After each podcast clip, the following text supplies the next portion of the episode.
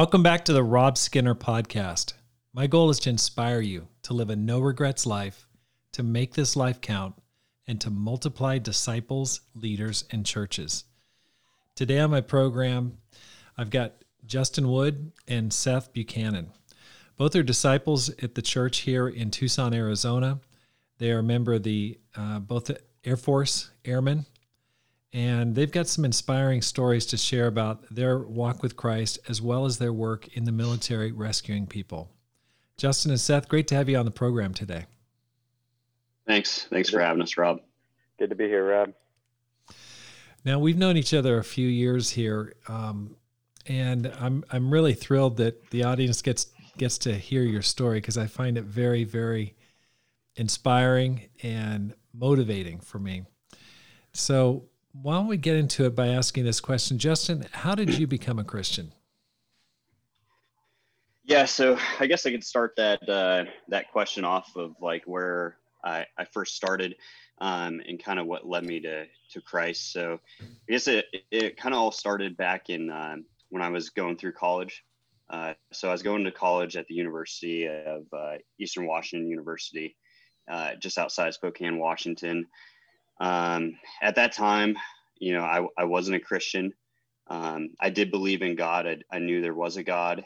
And, um, you know, I, I, was involved in a lot of things. I was going to classes. Um, I was also on the rugby team uh, there. And, uh, you know, my, my life for a couple of years there was just kind of spiraling, spiraling out of control.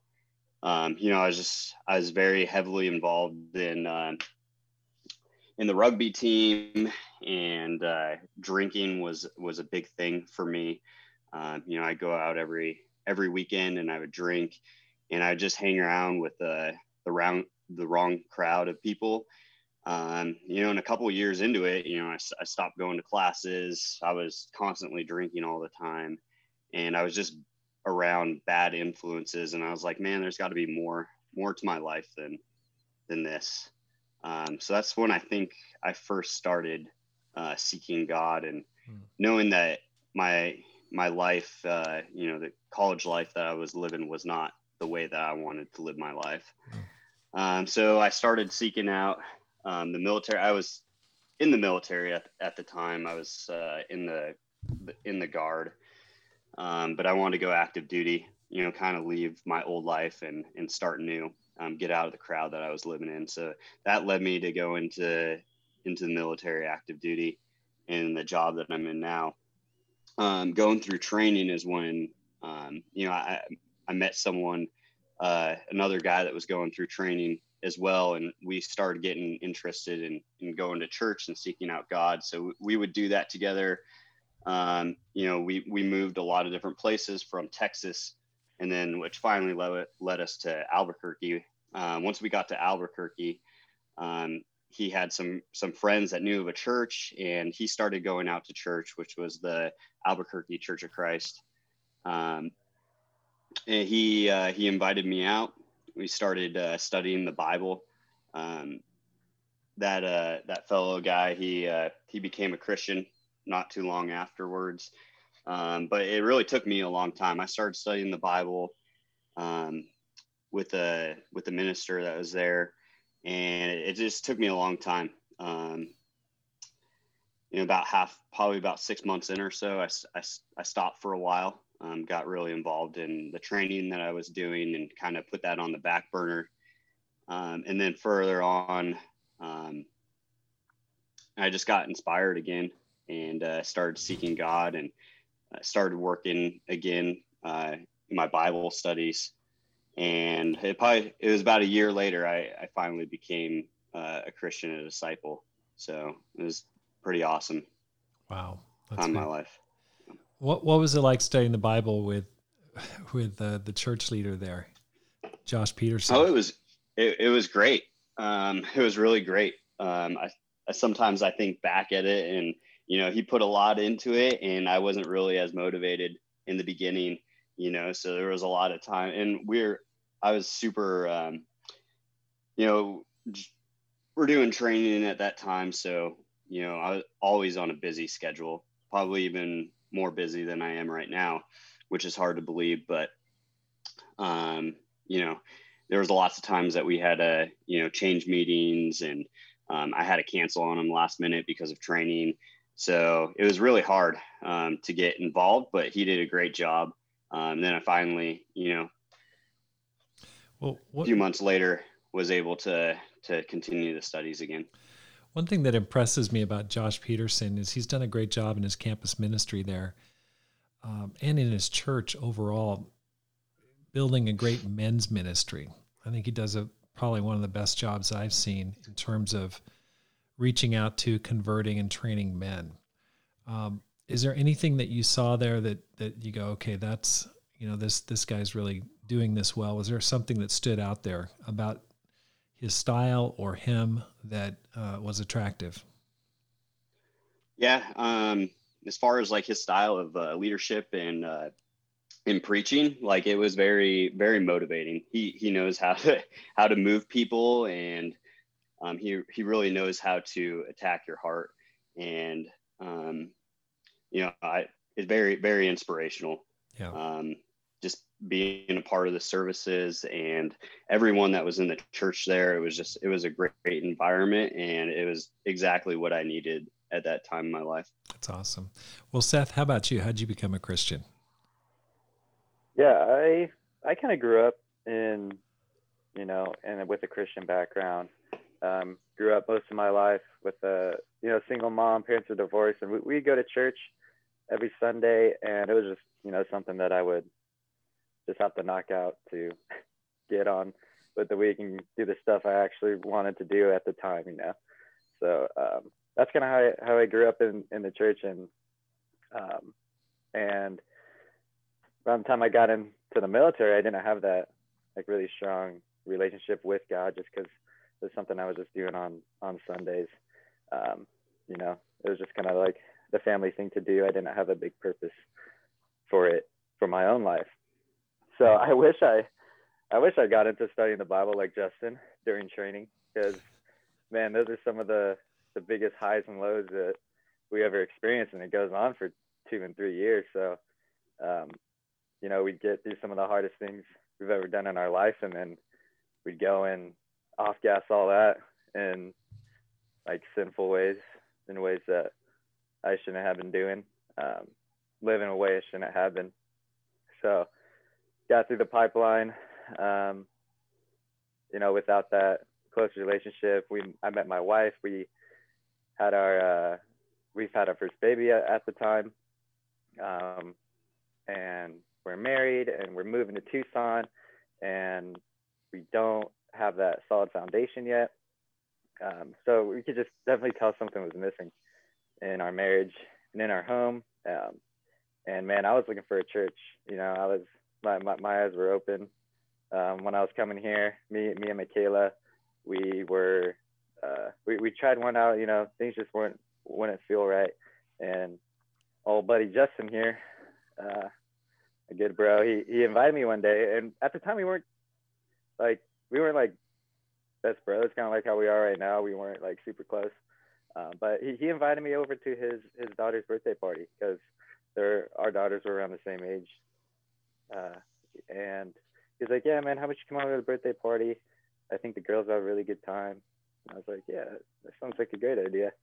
I'm not doing anything today, and I showed up, and um, and man, I was just kind of captivated by the people that were there. There's a lot of people from the from the Tucson Church of Christ, and um, everyone was loving, welcoming, and um, and so, something about it just kind of felt at home. You were there, Rob. So oh yeah, that was a yeah. great great time together.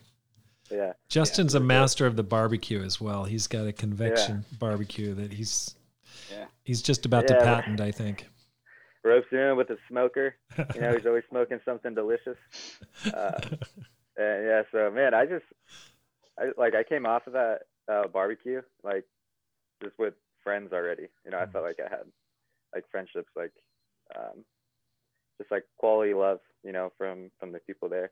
And I was like, found out they all go to church, and I was like, man, I want to go. Um, they're like, yeah, come tomorrow. Like it was Saturday, so like, come tomorrow. And so I did and we I think it was like February at the time, right? That's when Addie's birthday is, Justin. Yeah. So we uh, went to church for about like a month, and then we deployed to Africa.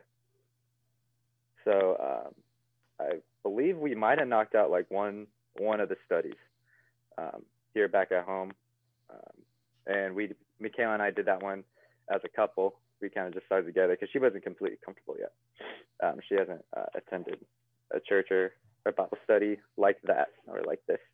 Um, so we did that, and then we deployed, and me and Justin just got into it um, in Somalia, which was a blessing um, because it's easy to uh, fall away and just kind of get selfish on deployments. But man, we were focusing on something bigger, and uh, got through all the studies and came back, and Michaela was knocking them out at the same time, you know, which was a blessing too in disguise because she was able to find her own purpose in the studies, um, and not just because I was encouraging it.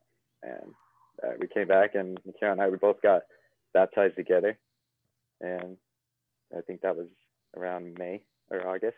So, and now here we are. That's awesome. How long ago was that? So that was 2017. 2017. Boy, time flies. Yeah. Now, yeah. you guys are both what's known as PJs. Can you can you tell us what explain what that is, what that stands for? Yeah, I I just want to go back real fast just to add to a couple things. Sure, go ahead. Um, what what Seth was saying. Um, I was just thinking about it as he was telling his story. So it's just it's kind of it's kind of crazy how you know how God works um, and how He brings people together and how He has like that whole plan, um, you know, already figured out. Because uh, when I first like had when I first met uh, Seth, you know, like he was saying, like we weren't best friends. I knew him because he was an acquaintance at work, and uh, that was pretty much all. Um, he was pretty new to the unit. Um, I had been there for a year or so, um, but yeah, we didn't really know each other other than passing by. But I, I got really encouraged one day. Um, it was probably after one of your sermons, Rob. But um, in our community, it's it's really it's a it's a tough crowd. It's hard to to talk to people about God and um, you know, it can be really hard to share your faith sometimes. Um, so that's it's always a, a, challenge when you're around our community of of people. Um, so one day I just I was like, you know what, I'm super motivated. I'm gonna ask someone to come out. Um,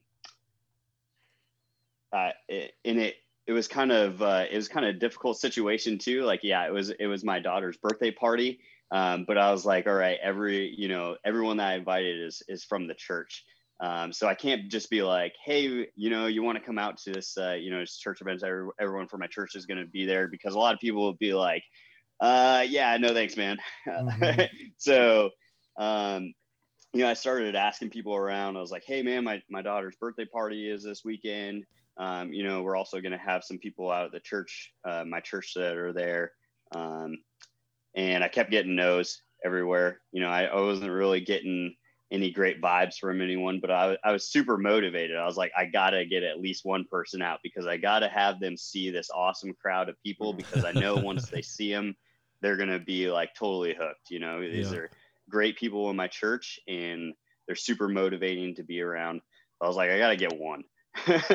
so I'm asking. I probably asked like five or six people. Um, I was just back in the the lockers uh, that day, just asking everyone, and I just kept getting no's, no's, no's. Um, last guy I asked, he was like, you know what, I'm not really interested in that.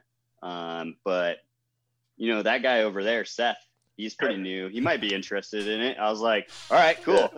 so I go over to him and I, I asked him, I wasn't, I was like, hey, I wasn't man. even on his list yet. I mean, that, that could probably tell you something about the kind of person I, I was yeah, too he, at the time. I didn't even really know who he was. And he was probably quite frankly the last person I was going to ask, but it's just crazy how God works. And, um, you know, he put that situation in and he put that person um, that also, you know, told me no uh, in that situation to lead me over to Seth. Um, so, you know, I told him, I was like, hey, man, my, my daughter's birthday party. and I didn't really say much to him about you know the people that were going to be there because I, I didn't want to scare him off. um, but he he ended up coming to my daughter's birthday party, and I remember like right afterwards he was like, "Hey man, like, are you guys a part of something? Because y'all are like really friendly and loving." And I was like, "Yeah, they're all people from my church," and he's like, "That's pretty cool." Can we come out sometime? And I was like, yeah, man, it'd be great to have you out.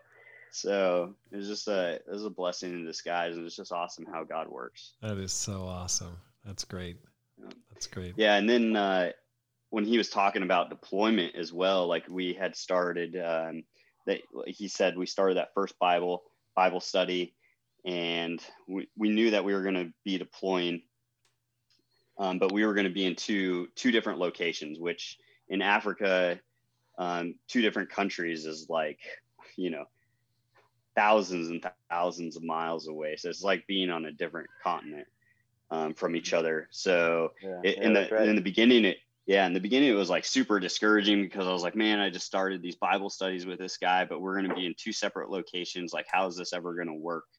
Um, but what was really awesome about halfway through that deployment, um, there came up an opportunity that Seth actually came out to my location that I was at. Um, so it just worked out. You know, yeah. God God worked, um, you know, some awesome miracles there to mm-hmm. get him to my location, and we started studying the Bible again, and it was great. That's amazing. Yeah. Okay. Yeah, that is funny because uh, when, like in Africa, I, I remember like initially being disappointed, and it's just funny how God works. He's not on your plans, um, because I, w- I had I was gonna go do, like go like possibly work in some fields like out of the country I was in there, and then they're like, actually, we want to move a medic from Somalia up to there. And now, since we don't have a medic in Somalia, oh, now we need a medic in Somalia. So then naturally, I'm the medic on the team that has to go to Somalia now. so I was like, oh my gosh, I'm missing this opportunity. Like I'm super upset. And then uh, at first, I, I was I wasn't very stoked, and man, it just it turns into the biggest blessing of my life. You know. That's incredible. Okay, so give us a little background. You guys are um, you're in the Air Force your your PJs. Can you can you explain what that is for for our listeners? You want me to go, Justin? Yeah, go ahead. Yeah. Um, I mean, yeah. So PJs. I mean, the acronym doesn't really make sense. so uh, everyone calls us PJs, but I mean, it kind of just stands for pararescue. Um, a lot of, or some people like say, para jumpers or something like that. Um, but um, so yeah, PJ pararescue. Justin and I were pararescuemen. And basically, just what that entails is we're search and rescue specialists. Um, we are designed and trained to um, be able to rescue anybody in any type of scenario, whether it be, you know, um, and like people are stuck or hurt in many environments. So like we got to either jump in, um, you know, we scuba dive to get to certain locations. We um, our like avalanche rescue. Um, just came back from a ski trip, so learning how to ski and stuff like that. And we do that in both civilian settings and in like the combat setting. So um, whatever the situation entails, we have to be able to to go in there. And we're not necessarily combat medics either. We don't uh, we don't fly with the with the Red Cross on the on the helicopter. We we we're not allowed to even wear that on our uniform or have that on our ID cards because we're weapons trained and we carry like the um, like the best kind of M4s small arms you can you can find on the market and stuff like that. So um, yeah, we're designed to shoot our way in, get the guy, shoot our way out, and kind of either do that on a PJ team or do that and be like the one PJ for like another uh, entity or another team, uh, stuff like that. Hmm. Justin, chime in if I missed anything. Sure, I did. Yeah, uh, I mean, you hit it. Um, I mean, the biggest thing uh, for the Air Force. So we're in the Air Force, and we were designed uh, mainly to rescue down pilots. Um, that was our biggest thing um, that we were designed for. And to get to those down pilots, we have to have you know a bunch of different methods in order to um, or to, to get to them. So um, we're like Seth had said, we're qualified um, static line, um, parachutists, free fall parachutists, we're divers, um, we're mountain rescue, um, or just pretty much anything, uh, any way to uh, to get into a situation and get out of a situation. Wow. Um, along with that, um, we're also uh, qualified paramedics. Um, so we get utilized in a lot of different fashions um, because in today's world, there's not a lot of down pilots um, just because of uh, you know the the aircraft that we have nowadays. You know they're they're flying so high, and um, you know it's it's not like back in the Vietnam era where pilots are getting shot down left and right every single day. Um, it doesn't. It very seldomly happens. So um, you know we uh, we get util- utilized in a lot of different fashions. Um, we'll we also do a CASEVAC as well. Um, so combat evacuation or casualty evacuation. So we'll be using that fashion, and then we can also attach um, to other special operations teams uh, like Special Forces or Navy SEALs um, to be their rescue specialists and also to provide uh, medical capabilities as well. Wow. Okay. So, you, someone told me that you're, you're basically like level of Navy SEALs training in the Air Force. You're one of the most highly specialized um, military people in that branch of the service. Is that right? Yeah, you could say that. We kind of, when we are probably with RC or something like that, we'll, there's like bantering on who's better, or who's not. You know, the, the, the, training is that's quite different. Right. Um, it's yeah. It seems. I mean, just from my experience, the last several, you, you guys are always doing some type of training, whether it's parachute training or diving training, or I mean, just the stuff that you guys are doing is amazing. What what interested you in serving in the military as a PJ? Like what what motivated you initially to go, hey, I want to go into the military? Um, so I'll, I'll, I'll go ahead and speak first on that one. So I first came into the military. I was in the I was in the National Guard. Was straight out of high school. I was 18 years old. Someone came up to me and like, "Hey, you want to you know join the National Guard and um, and be a police officer?" And I was like, "Well, I, I kind of want to do law enforcement later on after I get out of college. So sure, sounds great. I'll I'll, I'll do this. You know, uh, it'll pay for college. It'll um, you know, it'll help set me up later for a law enforcement job that I want to get into. Um, but I, I, very quickly found out that that wasn't really uh, what I wanted to do, and that wasn't really my calling. Um, but like I had talked about before in my college days, um, you know, getting into the wrong crowd and uh, you know just doing the things that I was doing. I was a um, at that time in my life, I was a very angry person. Um, I was very angry um, at myself. I was very angry at the world and just my everything in general. Um, and pararescue wasn't like wasn't my first choice. Um, you know, this was uh, the time when uh, you know we're still very heavily um, involved in the the wars um, that are still going on right now in Afghanistan and Iraq. Um, and I was very just angry with that situation and um, you know, I quite frankly, I I, I didn't want to uh, go into the military to help save people. That's for sure. Um, so I, I, started looking at different avenues of approach um, to getting into the military and what I wanted to do. First, I was thinking infantryman, and then uh, later on, I was like, you know what? Like, I don't want to. I don't want to do that. I think I can do a little bit more. Um, so that started my uh, you know, I started thinking about doing special operations. Um, and then I think it was just it was just God that started leading me to this career field, honestly, um, because it was never my intentions to go into pararescue. Oh. Um, so I think it was really God just working through me in my life, and you know, um, certain jobs ended up falling off, and um, kind of led me to to pararescue. And I never thought like, yeah, I'd want to you know, join the military to help save people. Wow. Um, but that's what he wanted for me, and that's where he led me in my life. How about you, Seth? Nice.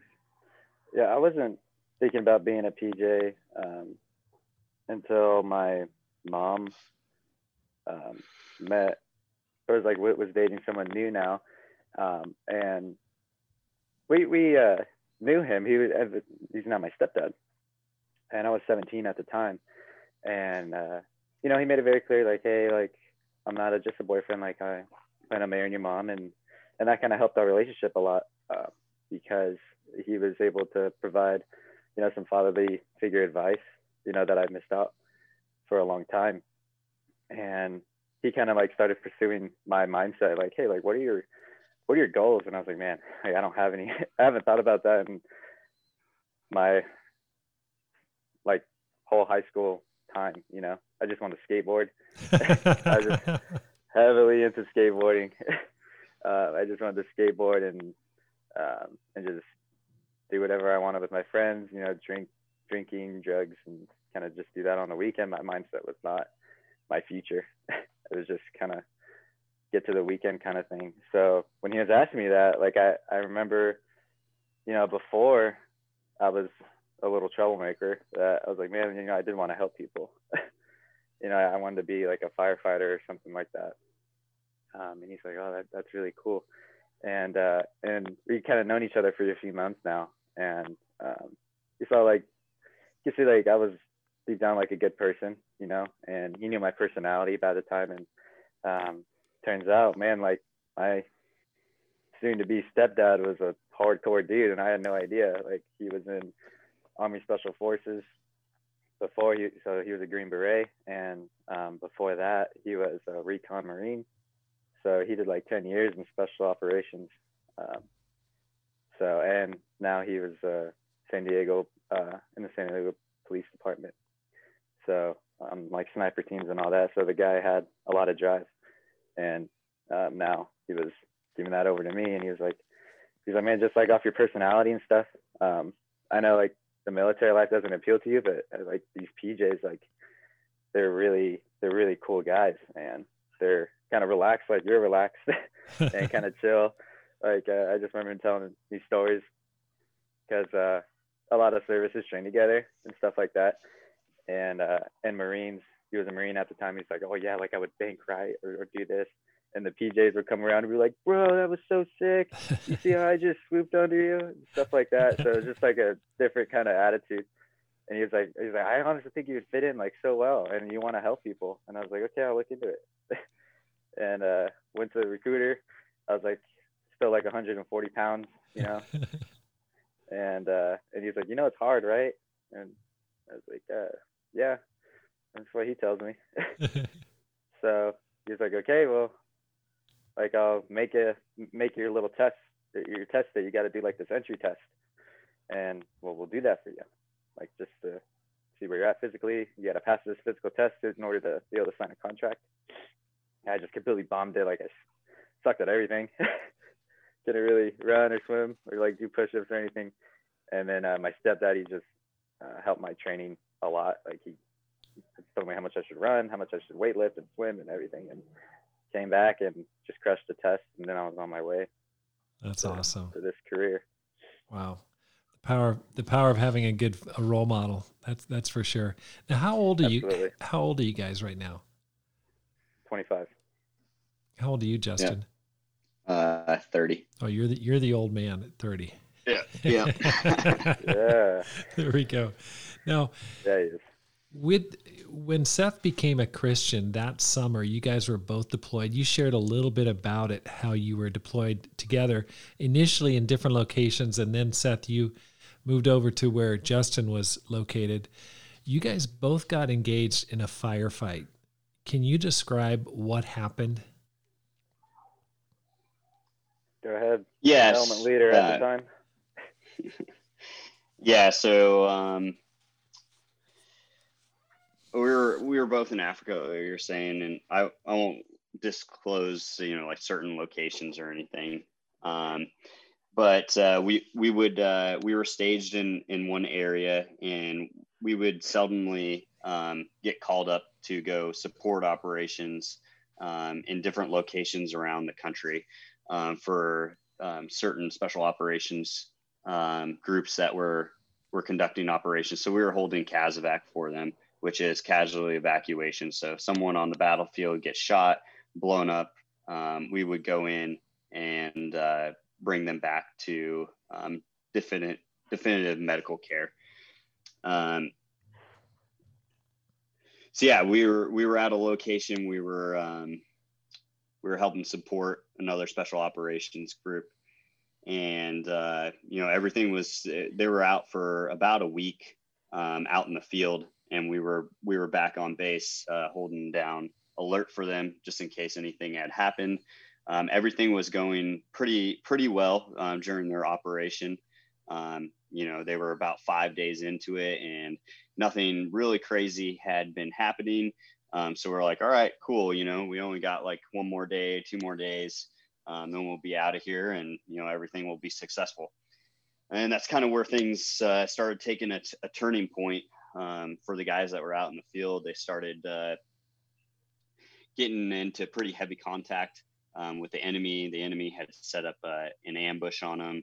Um, they were also hitting them uh, with uh, mortar firing positions um, and heavy machine guns.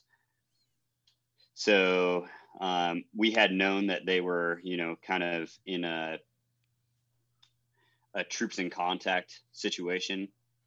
Um, so we were on alert and just waiting for the call, you know, in, in case uh, any of the U.S. forces um, had gotten injured or um, any of our partner forces had gotten injured as well. Um, we got the call. I think we were uh, we were weightlifting at the time. We were in the gym. Like it, it always it's always funny because whenever the call comes, as you were usually working out or doing something, you know, we're not just sitting there waiting for the call. Um, so we call um, that there was a couple of U.S. injured personnel um, so we go into the area of the operations um, room um, where they have all the surveillance and everything. And um, we get information that there was, I believe it was four four American injured and uh, partner force. But we didn't really know the extent of the injuries. But all we knew is that we had to go out there and uh, bring these guys back home. Um, so we raced out to our our helicopters. Um, you know, it was pretty much a dead sprint from there, and we lifted off probably within like six minutes. So we're we're always prepared um, at all times. You know, we just throw on our clothes, and it's kind of like firefighters. You know, throw on their get up and get into the the aircraft and go. So I all I remember is um, you know that that kind of situation has happened to me a couple times. And all i can really do is i don't i don't really know like what kind of situation i'm going to get into. Um, that's just the nature of the job. So uh, as i'm running out there i'm just praying to god. I'm like just god please bring me home safe and you know bring everyone home on my on my team home safe. Um, you know and the people that we're going out to get you know just pray that they're they're all right and that we can help them the best of our abilities. And that's really all you can do you know in those type type of situations. You don't really know what you're going to get into. Um, you don't really know if you're ever going to make it back. Hmm. um, so you got to put all your faith in god. And i think that's like some of my best times in my life is when i'm not in control you know like when i'm back home i'm kind of you're in control of your life you know? Um, and sometimes it's hard to to give god control but i think what really is awesome about being in the deployed environment and being with the guys that you're with, you know, and being with Seth. Um, and we were studying the Bible at the time, and it was just great having someone else there that could be, um, you know, a fellow Christian, fellow disciple to um, to kind of share your life with. Hmm. So really, all you can do in those situations is you just got to give it up to God. Um, and that's what really empowers me during deployments is you don't know you don't know what's going to happen. So you really just have to give it to god. Wow. So uh, back to the situation we get into our helicopters we um, we don't know what we're getting into. Take about a 15 minute flight to to get there. And uh, when we get to the situation um, we were talking to the guys on the ground, and they're like, "Hey, we're pinned down pretty good. We're getting mortar fired. Um, we got machine guns around us. We we can't see the enemy um, because of the the vegetation at the time. So you know they're asking for for our help. And the awesome thing is on our our helicopters that we go into, we're pretty heavily mounted with uh, with machine guns. We either have mini guns or we'll have 50 caliber machine guns. So at the time we had 50 caliber machine guns on on both sides of our helicopters. So really we're like uh, a giant gunship to them um, with uh, with paramedics on on board. so they they uh, they utilized us in our uh, our firepower. So we get into the situation and it was kind of chaotic. You know, we were able to see because we're hanging outside the the helicopters. We're helping direct fire um, to the enemy, and then also trying to get like situational awareness of hey, what's going on? Where are the casualties? Like that's our main focus is where are these guys at? You know, get like the whole picture of what's going on, um, so we can get to them as soon as possible. So when we get to the we get to the the site and we we see the U.S. forces there. We can see their trucks. Um, we can see that they're engaged. Um, we could also see hundreds of uh, other people as well because they were working with their partner forces and they had hundreds of people um, that were out there. They were building uh, a new location so there's just people everywhere and they're running all over the place. And it was kind of a chaotic situation. You're like who's the enemy? Who's who's the good guys? Who's the bad guys? What's kind of going on here? Um, so they kind of direct our our attention to where the enemy is at so we can start um, providing cover fire for them before we uh, we go in and, and pick up the injured. So we're we're hanging out the aircraft. We're trying to figure out where the enemy is at help direct fires for the the machine gunners and uh, you know you could see all over the place. There's people everywhere. There's explosions going off from the mortar fire.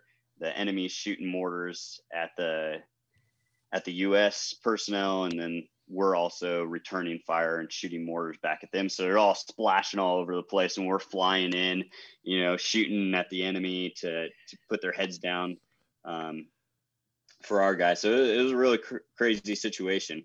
Um, and what what was you know, go, what was going through your mind when you when you when you saw that? Um, I think you know, first thoughts was, wow, this is this is for real. We're actually doing it. and I think the greatest thing though was knowing. So Seth was on my aircraft. I was uh, the team leader of my aircraft, and Seth was one of my teammates. So I think one of the great things was being able to look over at him and being like, "Hey, we're in this together, man." And um, you know, we've been studying the Bible together, so it was just like, "Hey, man, I have my brother in Christ with me. I think we're good." and you know, you you don't really think much of it at the time. You're like, "I got a job to do, and I got to get the job done." And I'm just glad that I have a brother with me. That's awesome, Seth. What was your experience?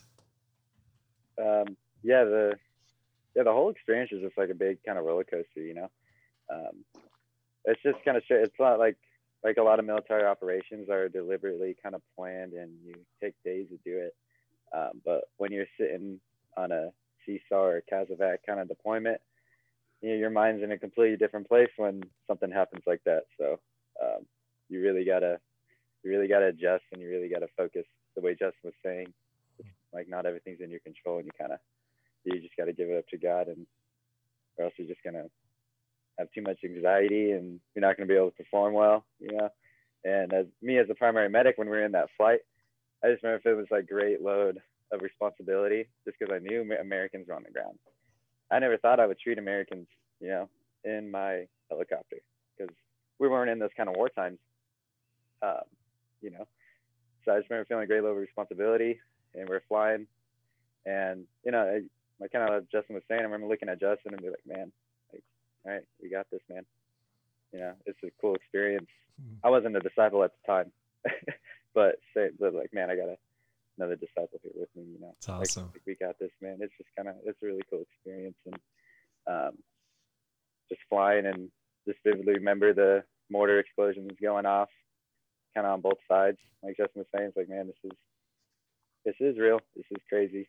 Um, but I was just drawing up my medications on the flight. We had 15 minutes, so I was drawing up my antibiotics. Um, I was drawing up my my pain medication. Um, we also had another guy, so he, he was helping us out, and we landed and um, we got a uh, a partner for us actually first. So we treated him, and um, he looked like for some reason he was dying, but I couldn't find his serious wounds. I was like, I think this guy's like tired, or, or maybe he maybe he hit his head really hard, but um, he he he was he was in pain and he had an open wound, so I gave him my antibiotics and my pain meds, and and we uh, flew him back and treated him, got him in blankets and everything we could uh, on that flight. And the crazy part about this mission is we landed and we went out and we did it again. Like we went into the zone twice. Oh my gosh. So uh, we were exhausted just from all the, you know, adrenaline going off and having two rounds of it. So it was a pretty good mission. And S- went in, same story, guns, guns on the 50 cal and the mortars. And that time we got an American on, and and his face was was pretty jacked up. Uh, the the medic on the ground already put a shield over his eye, so I knew he had some type of eye injury. And um, and with eyes, you want to you want to give you antibiotics. I gave him antibiotics, and he didn't he didn't want the ketamine, the kind of strong medication, pain medication. So um, I was like, man, I was like, you're in pain though, because some guys have bad experiences on that medication. Uh, it's kind of rare, but sometimes it happens. So I encouraged him to take this uh, like kind of lollipop version of a pain medication, and he took that, and he he he walked off the bird to the to the helo. Wow. I mean, in a situation like that, I would just totally freeze seeing some sort of a, a war wound. How do you how do you keep your head when you, you see someone who's really badly injured? Oh, we have uh, the, the good the good thing about about our training is that we um, have very very difficult training scenarios. Um, like in training, I've treated like done my best to treat like 10 patients, you know. So when you have like a patient, you can give them all your attention, and we have a like a very specific algorithm that we go down um, that keeps us on track and keeps us um, fixing the things that are going to kill the person first. And then once that goes, you move on to the next thing that'll kill them. So you just kind of move down your algorithm, stay focused. If you get lost, you restart, and you just keep going that way. Wow. So you guys ended up helping a uh, first a like a partner force person, a person who's partner with the U.S., then an American, and there were two others you mentioned. You said there were like four that were injured. Yeah, yeah, we have two yeah. birds, so the other bird got those guys. I see. I see. Okay, terrific. Yeah, so I, th- I think in total there was four U.S. Americans um, that were injured, and uh, one partner force. But like uh, like Seth was saying, like yeah, it's uh, whenever we get called in, um, you know it's it's not a it's not a good day. It's not a good day for the people that are asking you know asking for our assistance. Um, so all is that all of that is like you know running through your head as well you know like yeah this might be like super exhilarating and exciting but at the same time people are people's lives are on the line and people are dying and they need our help so really, it's it's not it's not the best situation to be in. Wow. Um, sometimes, but um, you got to keep your head in in the game and just know what you're there for. And like Seth was saying, like all your training, it kicks in. You know, that's why we train so hard. Um, so you can kind of, you know, separate what's actually reality of what's actually going on and focus on what's your uh, what's your task on on hand. That's um, amazing. so it's really hard to describe yeah. you know um, without that training it would be a chaotic situation but right. going into it with all the training that we have it's kind of like all right i've done this before. Wow. You know and you just do what you have to do. Now i understand you guys both got you received a high awards for this. Can you tell me a little bit about what that was? Yeah, so we didn't know at the time, and later on, you know, like the, um, you know, how big of a big of an event this this would become, um, just because uh, the area that we were in, you know, there wasn't a lot of um, there was there was fighting, but usually it didn't involve U.S. forces, so it was kind of a big incident that happened, and yeah, we did get an award. It was combat our uh, rescue mission of the year that's awesome. Um, rescue. Um, but I mean, yeah, yeah, it was great um, to get recognition um, for our career field um, and for the guys that performed, you know, their their duties that day and the air crew and everyone. Um, it, it's also, you know, it's also hard sometimes because, you know, usually when people get awards, it's because bad things happen. I see. And you know, bad things happened that day, and you know, one of the one of the U.S. soldiers ended up dying that day. So mm-hmm. it, it's really hard sometimes to be like, yeah, I got a, this awesome award, great thing, but you know, is because something really bad happened to other people. So wow, it's um, yeah. Well, very grateful we were there to there to do it. I'm grateful it was Justin and I. Um, yeah there on that day, and yeah, it was it was super super sad because they lost a teammate. Um, but it was cool to see when we came back to the camp um, the amount of respect they had. There was like before there was like a feud between the Green Berets and the PJs, but once we were there, once we were there and we came back the next time, uh, I think it was like a few weeks later. It was like, man, come have some coffee, you know, this kind of stuff, kind of more awesome. warm welcome. Yeah, it, remi- it reminds me of a movie I just saw recently called The Last Full Measure, which depicts a story about a, a parajumper who got the Medal of Honor from his service in Vietnam, doing the same thing, helping, um, I think it was Army forces in Vietnam. He kind of dropped in to help, stayed and fought, ended up dying. Uh, you guys, I, I, think you guys saw that movie. Oh, absolutely. Yeah. Pitsenberger, yeah, only PJ to get the Medal of Honor. Yeah, pretty awesome. Pretty awesome.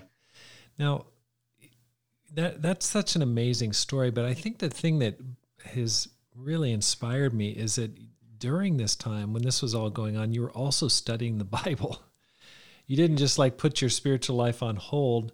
Can you tell me a little bit about that? How how how how'd you fit that in in the midst of this life and death mission?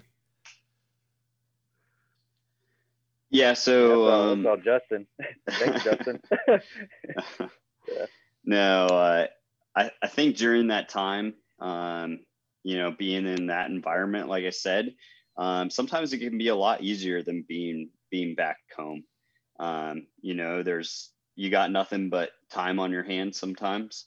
So it really in you know you're put into a different country away from everything that you've known. Um, in the middle of a place where people don't necessarily like each other and they're fighting.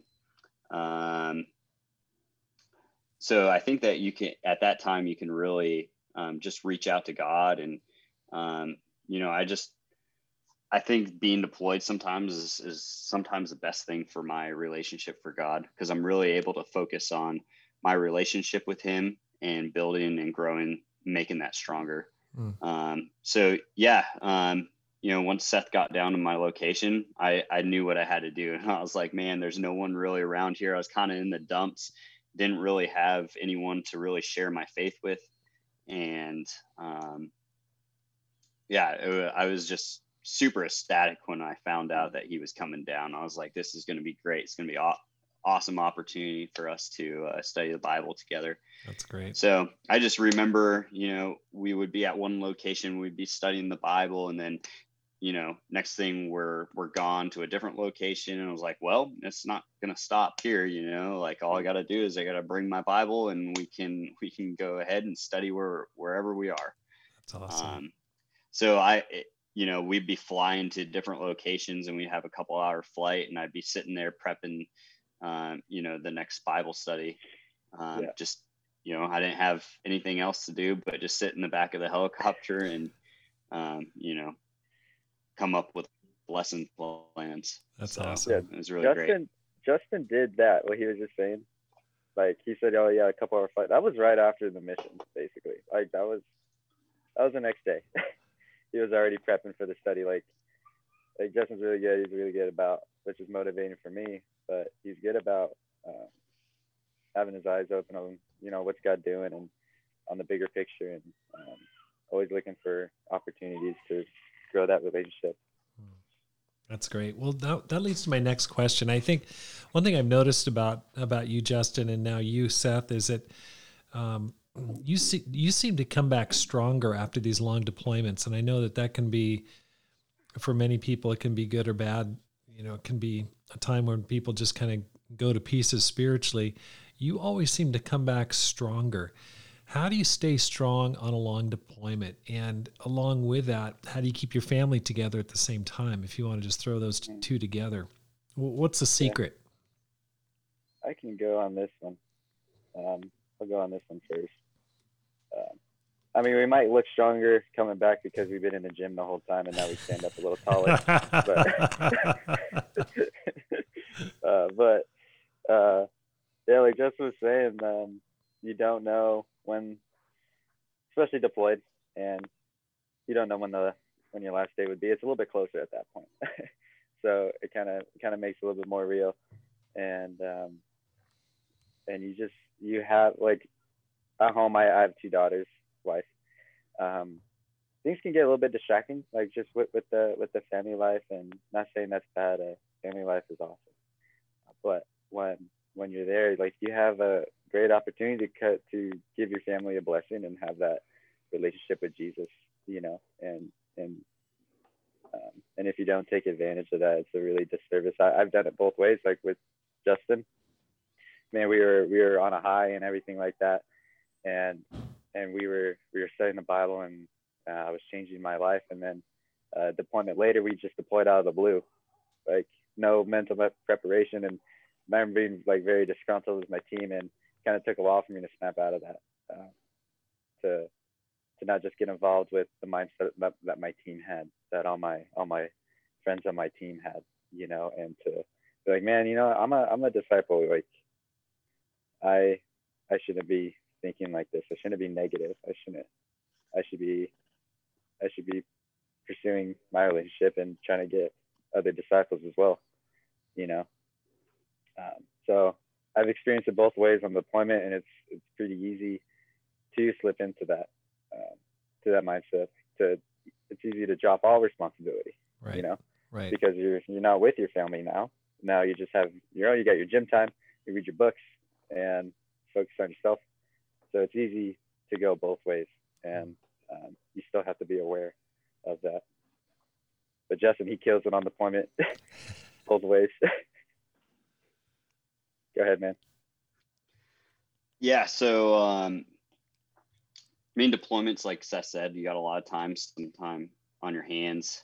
Um, but there's, uh, you know, you could have your your ups and downs, um, just like you know, any time. Um, usually, in the beginning of the deployment is usually my downs because there's a lot of lot of things going on. Um, you know, a lot of moving parts, and you're always busy. You're just go, go, go, go, go and then all of a sudden a couple weeks goes by and you're kind of just sitting around not doing a whole lot or you just have more time on your hands than you did in the beginning. So usually my my lows are at the the beginning of the deployment and at the end of the deployment. And then usually in between is is where i you know i have some of my highs. But uh you know i just i just go into it and um, i just seek every t- opportunity that i can um, you know sometimes it can get really lonely just being yourself and no other uh, disciples around you to kind of pick you up. So what do you do? You're just like well in this situation i got to make disciples. You Mhm. know if i don't want to be here alone and that's my you know the calling that god has given me. So um, you know i got to do his his work.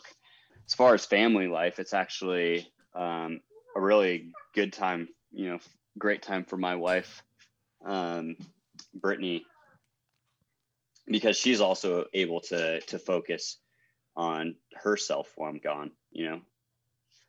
So that's well, during deployments is like her strongest time. And that is really encouraging to me. And it's like, I see my wife just, you know, having, you know, just being her spiritual, um,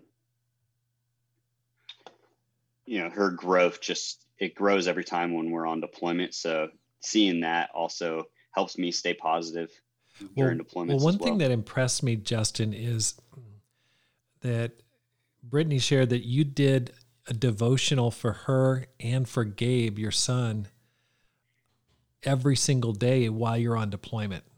Can you tell me about that? Where, where'd you come up with that idea?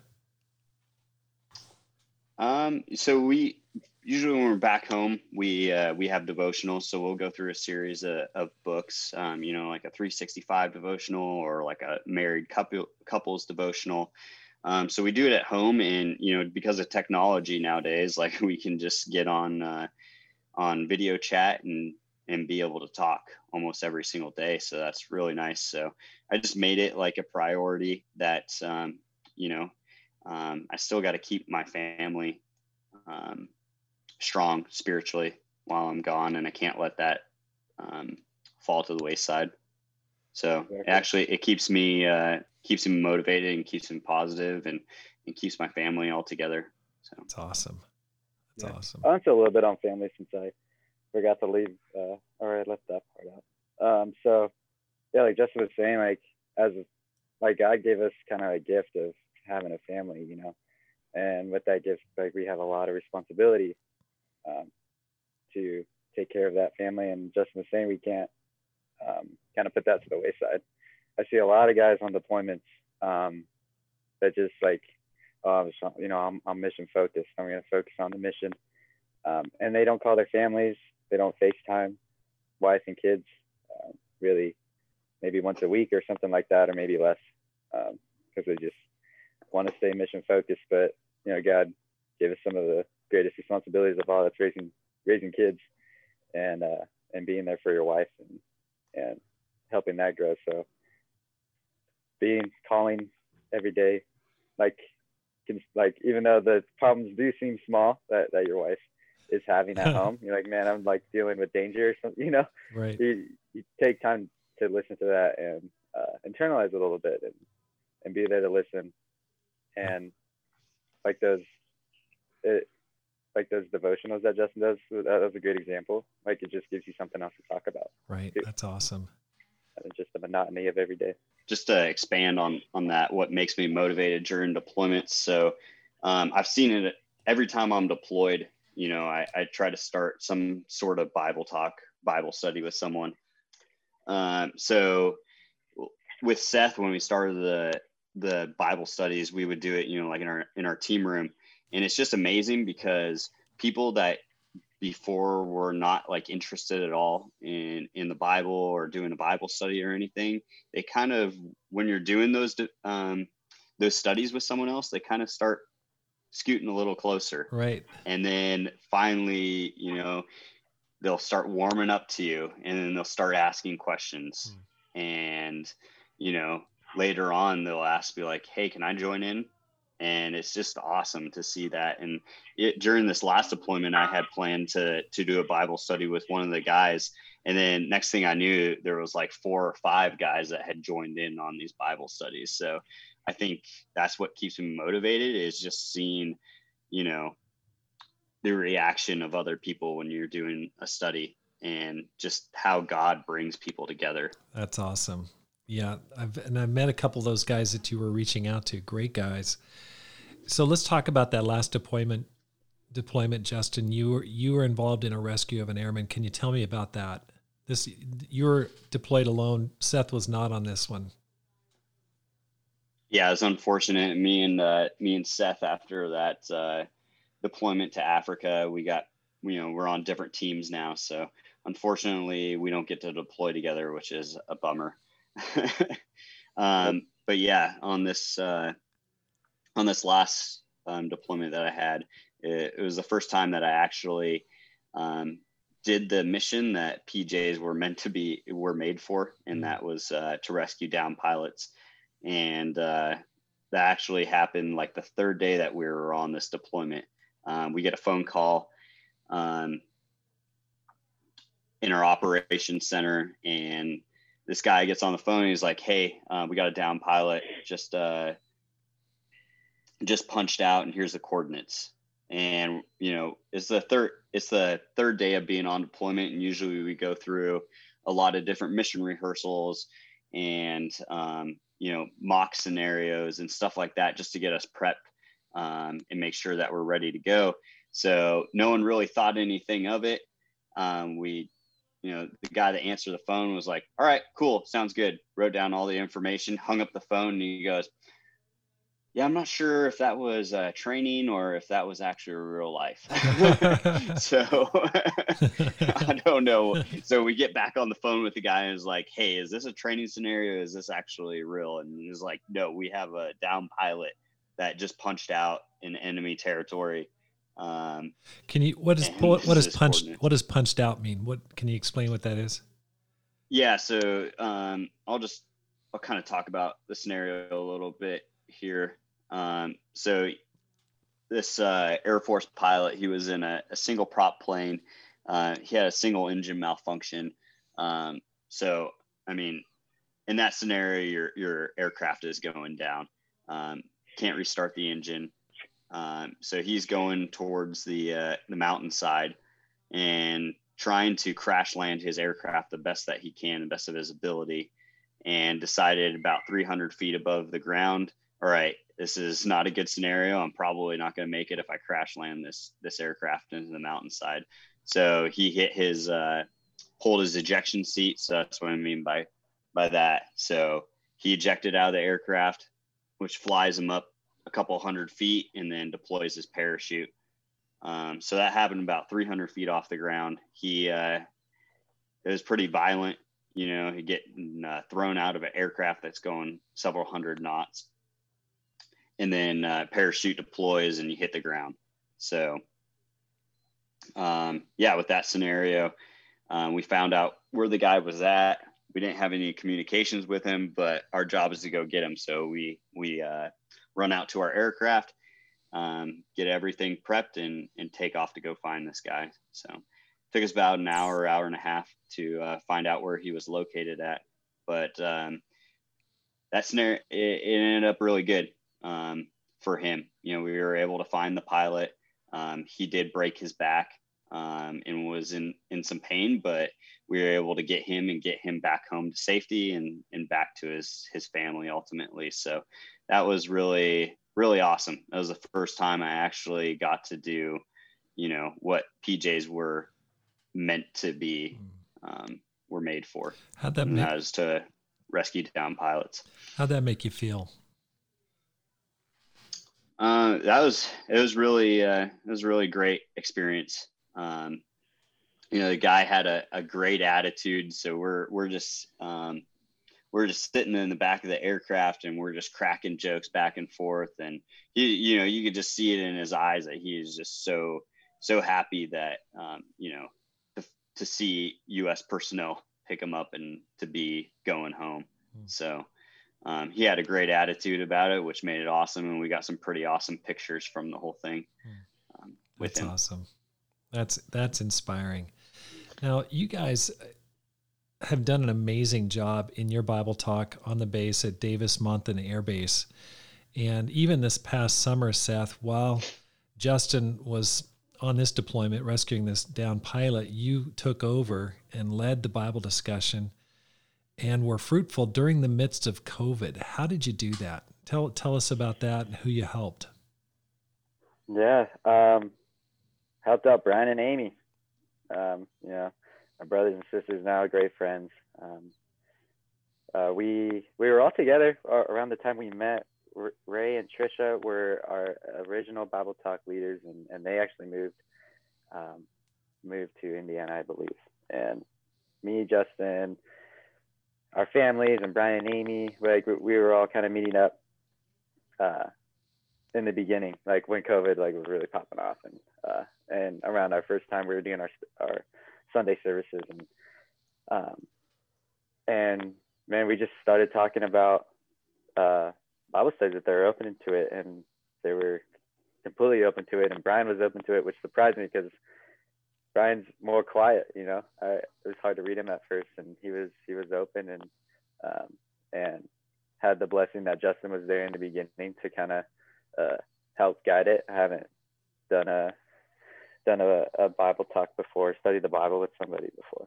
Um, so to kind of have that guidance was was awesome. And uh, and then Justin deploys Justin deploys and passes passes me the torch.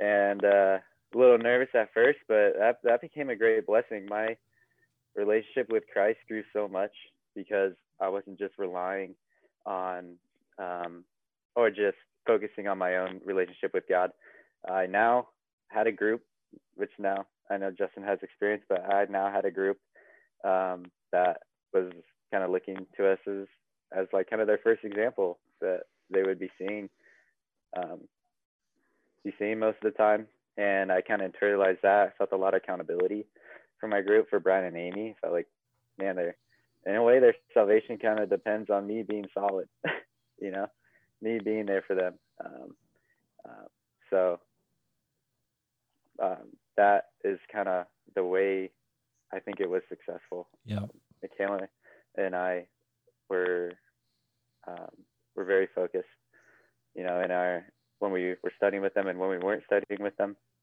and focused on our own relationship, knowing that that was probably the most important thing that our relationship with Jesus would transfer over and help out Brian and Amy, because you know Bible Bible studies are always a little rocky. you know, there's like, man, I don't know if they're gonna get baptized or not. Like, you just kind of you got to leave it to God. And right. um, and they both they both did. They both came around, and uh, and it was it was amazing. It was awesome. When did they get baptized? That was right before. July. Actually, he got that was baptized July? right after I left. Yeah. Uh huh. Think it was July. That's awesome. Right, right during the middle Yeah. of COVID.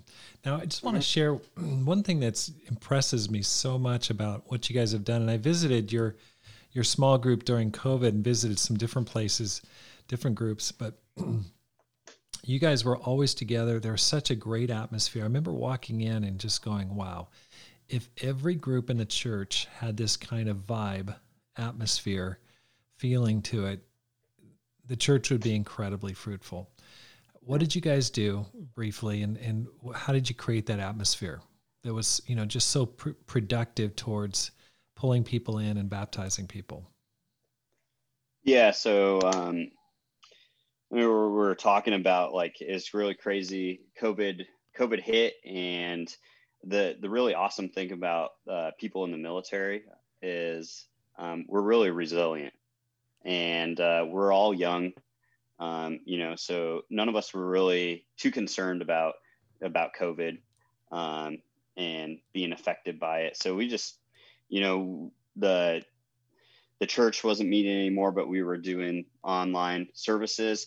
And we were like, you know what? This is a perfect opportunity for us to get together and to still, um, you know, watch these services together and build our community and our, our Bible Bible group. So we would meet um, every Sunday and watch the sermons. And you know, we what we did was we were like, you know what? We're going to bring people to God, and how do you do that? Sometimes is you know like let's just make a lot of food and let's invite people out and see what happens you know and and tell them that there's a service to watch and that we're going to have so much food that they're just going to be stuffed afterwards so you know Yeah. the food really brought people and then you know the service um, just really brought people to god. So um, that's kind of how it worked and we just kept it going the entire time throughout covid. And um, before we knew it you know i uh, i had to go on deployment so seth took over. So that for me that was that was really awesome just seeing you know from studying the bible a couple years ago with seth in a deployed environment and then coming back home and watching him get baptized and then now he's leading our group and he's doing an awesome job leading the group um, while i'm away so that was really just motivating for me and then I get back from the deployment and we're larger than we ever were. You know, our our Bible group grew um, two times by the Yeah. time I got back. We were, we were we doubled in size. So Two awesome. more couples. Yeah, we were we were blessed that we had some people move, you know, from the military. Yeah, right. they they came over and we are blessed to have some reinforcement. Yeah. So that was very cool too. It's very impressive, and what what stood out to me is definitely the the food, the warmth, the atmosphere. Michaela is an amazing homemaker. The house is beautiful. You've got these beautiful kids. You've got two young daughters, and Gabe, you've got a, or um, Justin, you've got a great son named Gabe who's 13, I believe, and Addie is a little girl. And also um, the consistency. You guys met very consistently. You had a, a plan. You stuck with it. Um, there was a lot of warmth and very impressive. And I th- and I and I hope you'll continue to do that. Also, it was great to see everyone involved. Ray and Trisha Miller, uh, we sure miss them. They left right right at the beginning of COVID. They actually met Amy through their through the military, and brought them, and then handed over to Justin because they moved on to the Potomac Valley Church. And so then Justin kind of got got it going and then turned it over to Seth. I mean, it was like a total team effort. Everyone got involved. Everyone was fully engaged. A great, great example. Um, so what what do you guys what are your plans after the military? How long do you guys plan on staying in? Good question. After the military, well, I'm going going to ten years. I, I've re-enlisted, so I'm going to ten years. Um, and usually, tw- the 20 year mark is your retirement. So the halfway point would be a good decision if I'm going to get in or out. My decision really depends on how is my family doing. is this is this uh, is this destroying them or not? You know, can my wife still take deployments? Um, is my are my kids missing out too much on on on father time? You know, so that'll be that'll be my decision point. And if and if we're going strong, I'm gonna I'm gonna go to the 20. And uh, but if we're not, uh, my plan is to have a job um, to where I can uh, work in the medical field, like a, a physician's assistant, a PA, and be able to work a few days a week, have a lot of family time, be present in the church, and and and do that. So Awesome. How about you, Justin? is initially my plan. Yeah, so uh, me and my wife, we we have a lot of aspirations together. Um, you know, I'm I'm sitting about halfway mark right now, um, and I just reenlisted on this last deployment, so I got another like five years to go. So I mean, at this point, like I gotta, I'm probably sticking it out for the whole 20 and and um, and retiring. You know, wherever that leads me to. Um, you know, I might go. I'm gonna probably go to a couple different locations um, before I retire. So we're excited about that. But I think after afterwards, after the 20 years and I retire, obviously, you know, I'm still going to be pretty young, so I'm going to get a I'm going to get a job. I, I've always wanted to be a game warden. So that's something that I really enjoy and something that I, I really want. Um, but me and me and Brittany, we've talked a lot about the things that we want to do. And, you know, since we, we haven't been, since we've been in the military, we don't really, we're not afforded the opportunity to just go wherever we want, um, when we want, you know, so we're really big into wanting to do um, a lot of things for the church um, being able to travel and to do mission trips. So I think, you know, when we're able to do that after retirement, um, I think that's what me and Brittany really want to focus our, uh, you know, the next 20 years after that on is, is doing this, the things for God that we want to do and, and going out and making a difference in this world. It's awesome. So that's, That's really awesome. what we want. It's interesting because earlier in my podcast, I inter- interviewed another airman named Wayne Kishbaugh, and he really inspired me back in the 90s to with what he did in planting a church in northern Japan. And um, you know, I've talked. I know I've talked to you guys about that. What's your vision for Davis Oh, yeah. Monthan Air Force Base? What What do you guys see happening before you guys have to transfer out? Yeah, I listened to that podcast by Wayne Kishbaugh, and I listened to that at the time where when Justin uh, was deployed and I was leading the group, and that, that was a great time to listen to him speak. Um, and it was inspiring because you know he was in a very remote location, remote location, and he made it happen. Um, being in the military, you got to look. Well, you have a really important mission. Um, you know, doing your job, whatever the job is in the military, um, in order to defend our country and defend our freedom. But we also have a bigger mission as disciples. You know, that's um, that's following God. That's making disciples. That's just expanding that kingdom here, here on earth, and um, and that's that's my goal. Um, to just keep making disciples with this with this group, and it's going to expand itself. Um, uh, the more you keep your eyes open to people, and the more you invite people in, um, and I mean, uh, the vision for, I mean, if COVID keeps happening, I, I liked our house church the way we were doing it, and that was a lot of fun. So if, if times keep getting worse, probably we're just gonna go that way. Keep doing it. It's great. Yeah, I, th- I think my vision for the church is to, uh, you know, we, we get about f- maybe four years at a location that we're at before we end up moving. So it is a very challenging thing uh, having a military Bible group. You know, you got constantly mm-hmm. you have people moving in, moving out. There's always a change in people, and it's it's not you're not able to keep the consistency. Sometimes, you know, you're not really able to um, you know sometimes you're you're going to have a thriving bible group and then you know you might lose half of those people because they move on to a different location. So it is it is super challenging but i think how i would um, i got about a year or so left here at this location before i move on. I'd like to leave it you know better than i found it. Um, so just really growing and inspiring new leaders so that when i leave there'll be someone that can continue the legacy. Because um, I, I do think that it is very important here in the community of Tucson to have that um, because there's such a huge presence of military here. Mm-hmm. Absolutely. I mean, it's like right in the middle of town. I mean, the, the military yeah. base is just right there. So that's awesome. Yeah. I'd like well, to get in some other military people, not PJs, because we just, we leave too much. there you go. Some stable, some stability. well, you know, as we wrap up here, guys, any advice for men or women who want to make this life count and live a live a no regrets life? Yeah, I mean, I would just say um, to people out there, you know, just get, whatever aspirations that you have, go for it, and God is going to lead the way for you. You know, He's going to put you in those situations, um, and it really just depends on what you're going to do in that situation. You know, I never thought that you know god would to take me um, you know would put me in the situation to be a pj and then you know to become a disciple and then to lead a bible group you know and it's just the um, the possibilities are endless and don't just don't let it uh, don't let those opportunities pass you by um, mm-hmm. it might be scary it might be new but i think that's what life is all about and it's it's an amazing ride.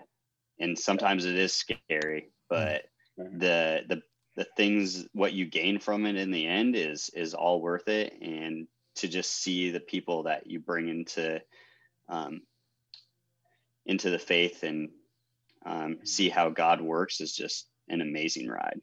That's awesome. Mm-hmm. yeah. Yeah i would say i would say get uncomfortable. Um, yeah the comfort zone can be a very kind of kind of low place to live uh, in, in, a lot of in a lot of areas. Um, comfortability, like you like you get a little complacent, um, just just being in your in your nice little cozy environment. So um, just kind of branching out, uh, doing something doing something difficult. Um, in in the church, like talking to those people, inviting people out can be can be scary at times. That like that that is uncomfortable to um, be vulnerable in that way. Um, uh, to tell people what you believe in. And I would say that you, are never going to know what you're capable of. People that my friends from the past, they are just, they just, they still don't believe that I am who I am today. you know, just being the, the skateboarder guy that, um, that just like to get stoned and stuff like that is um, like a special operator in the Air Force and is is in the church. You know, like um, like you just never know if, if you don't get a little uncomfortable. Um, awesome. You, you kind of do, you kind of do know what you got to do at times too. Like, uh, if you feel that pull and you like you're like, oh man, but I don't want to do it. That's probably a good sign. You have to kind of jump in and try it out. That's right. That's right. Well, Justin and Seth, thank you so much for the time, and uh, I'm especially especially grateful you guys are here in the church in Tucson for a, a few years here. It's been amazing and inspiring, and I know that your stories are going to inspire inspire people from around the world. Uh, thanks, thanks for the time. Appreciate it, Rob. Yeah, thanks, Rob. Great time. And I want to thank you today for listening to the Rob Skinner podcast. If you're enjoying this podcast, I'd like to ask you a favor hit the subscribe button and let your friends and family know about it. My goal is to inspire you to make this life count, to live a no regrets life, and to multiply disciples, leaders, and churches. Have a great day and make this life count.